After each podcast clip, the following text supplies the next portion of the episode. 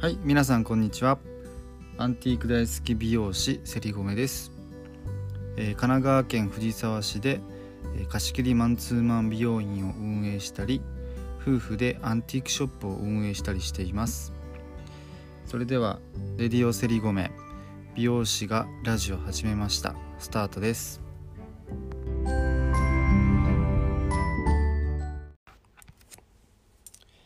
はい、こんにちは、セリゴメです。最近めちゃくちゃ暑いですね、本当に。30度超えますからね、本当マスクも大事ですけど、あの、ソーシャルディスタンスが守られてたりとか、えっ、とまあ、外とかはね、歩いて、そんなに人通りが多くなければもうマスク外して、そね、熱中症対策も気をつけていかないと、本当これ倒れちゃうんで、えっ、と、ちょっと皆さん気をつけていきましょう。で、えっ、と、今日は、えっ、と、あの、ディズニーから教わったこと、コーナーということで、えー今日はね、ラプンツェルを行こうかなと思います。はい。じゃあ、ラプンツェルって、まあ、どんなお話？っていう、まあ、あらすじをざっくり説明しますと、まあね、えっ、と、ある国で、えっ、と、まあ、王様と女王様がね、いるんですけど、まあ、女王様が子供がね、えっ、と、身ごもってる時に、あの、病気になっちゃうんですよね。で、まあ、ある、その病気を治すためには、その魔法の花が必要だってことになって、まあ、魔法の花探しに行くんですよね、兵隊が。で、まあ、実はその魔法の花っていうのがあって、で、まあ、えーゴーテルっていう一人の老婆が、まあ、その魔法の花を一人で、あの、見つけて、一人で独占して使ってるんですよね。で、その魔法の花っていうのは、まあ、ある、あの、歌を、魔法の言葉を言うと、まあ、若、若返るっていう、まあ、能力を持ってて、それで、その、ゴーテルがね、ずっと一人で使ってるんですけど、まあ、今回こういう件があって、あの、兵隊に見つかっちゃうんですよね。で、それをまあ、煎じて、まあ、飲んで、女王様が。それで、まあ、ラプンツェルが生まれたんですけど、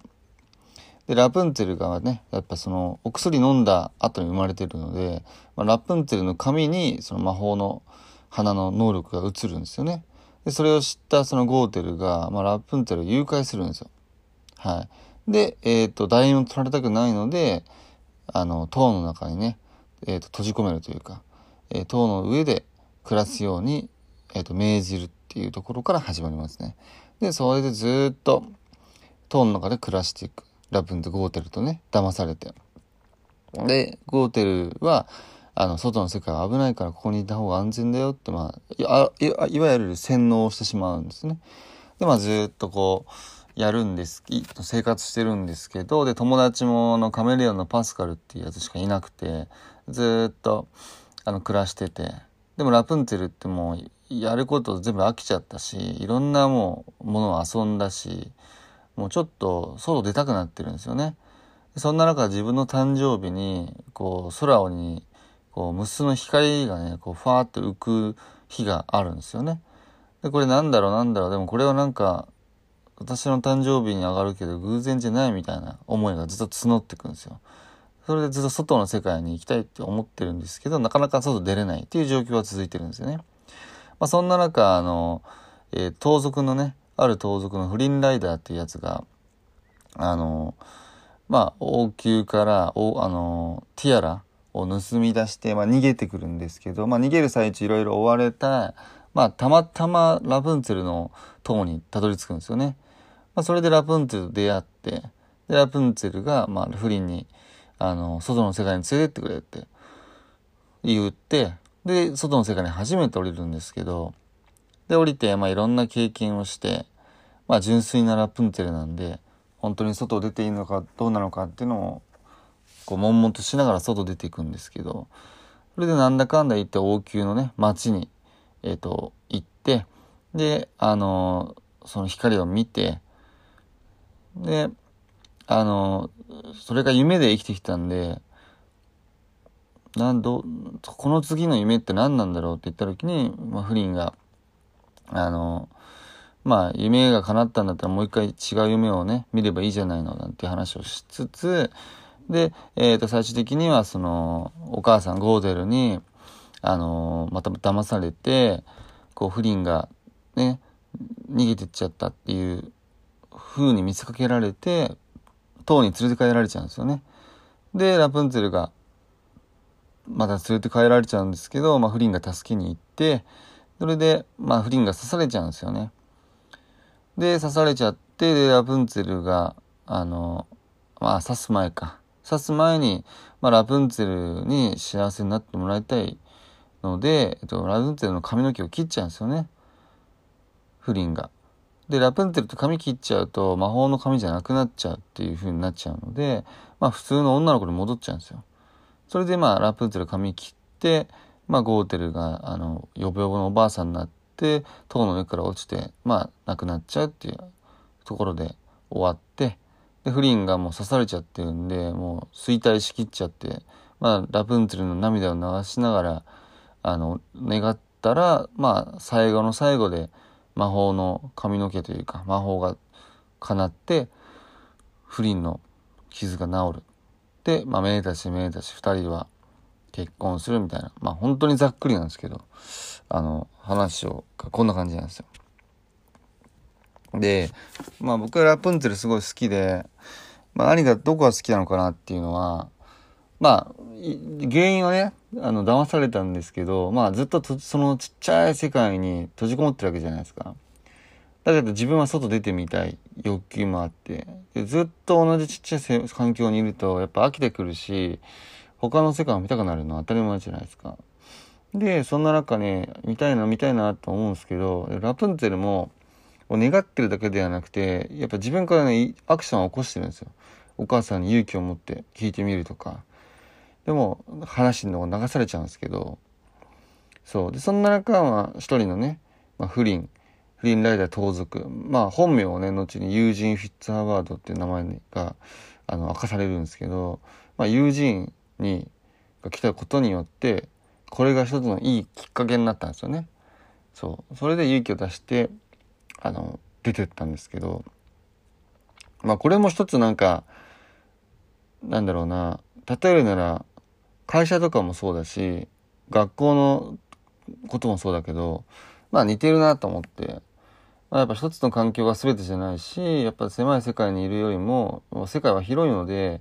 なんかそこに違和感を感じたらやっぱり自分が動く勇気を持ってアクションを起こしていかないと、まあ、そういうチャンスを巡ってこないしあのそのチャンスをものにできたっていうのはラブンツェルが日頃こう動いて頑張って自分なりにもがいてきたからなのかなと思いながら、見てますね。でまあ外の世界に行って外の世界って結構怖いってところって言われてきたから余計に怖いんだけどでもなんか怖いだけじゃない怖いさもあるし楽しさもあっていろんな経験をするんですよね。そうでいろんな初めて母親以外の人たちといっぱい触れ合った時に、まあ、ラプンツェルはこう楽しいなって思ったわけですよね。でまあもちろん楽しいだけじゃなくていろんなこう策略の中に傷つけられたりとかしてるけどあの最終的にはすごくあの外の世界っていうのがラプンツェルにとってはすごく素敵な場所だったっていうところが感じ始めていつつ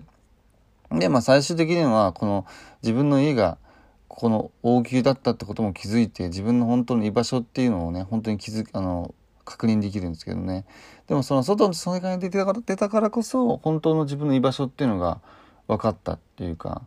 まあえっ、ー、と外に出ていろんな人に触れ合うことによってまた嬉しかったり傷ついたり涙したり喜んだりいろんな感情が出てていろいろ浮き沈みがあるんだけど最終的には自分の居場所が見つかったっていうところがなんか自分にとってはすごいなんか共感できるしなんかこれってこうラプンツェルの世界だけじゃなくて本当いろんなところにも応用できるというかまあ世界の縮図みたいなとこあるじゃないですか。なのでなんかそういうところがすごい好きででそのランタンがねブワーって、まあ、王様がララプンツェルのねあの行方不明を願見つかるように願ってラプンツェルの誕生日の時にランタンバーッとこう飛ばすシーンがあるんですけど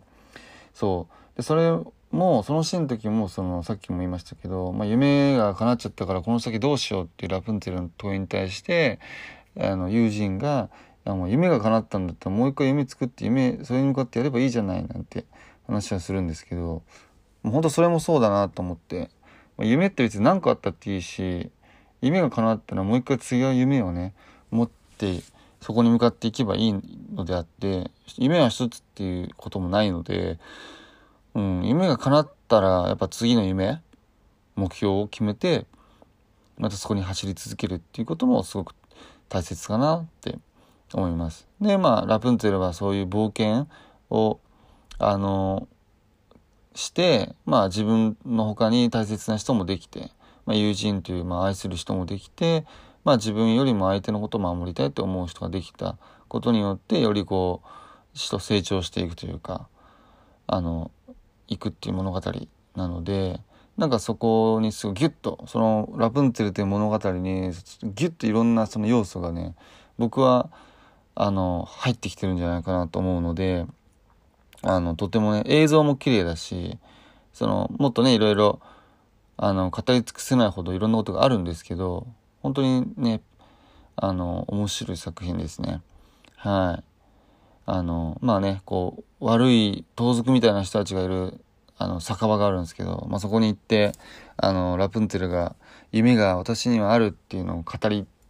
出す歌があって語り出すと実はその荒くれ者の盗賊みたいな夢もへったくれもなさそうな人たちも実は夢があって諦めてた人たちなんだけどその夢を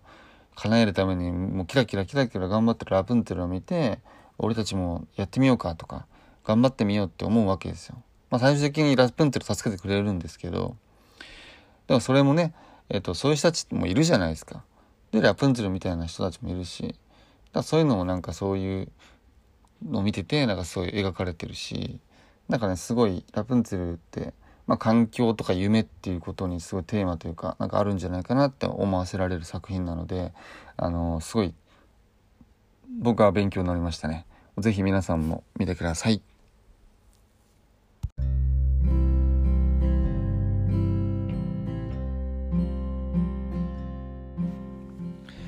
はい、で今日はラプンツェルから学んだことをお話ししました。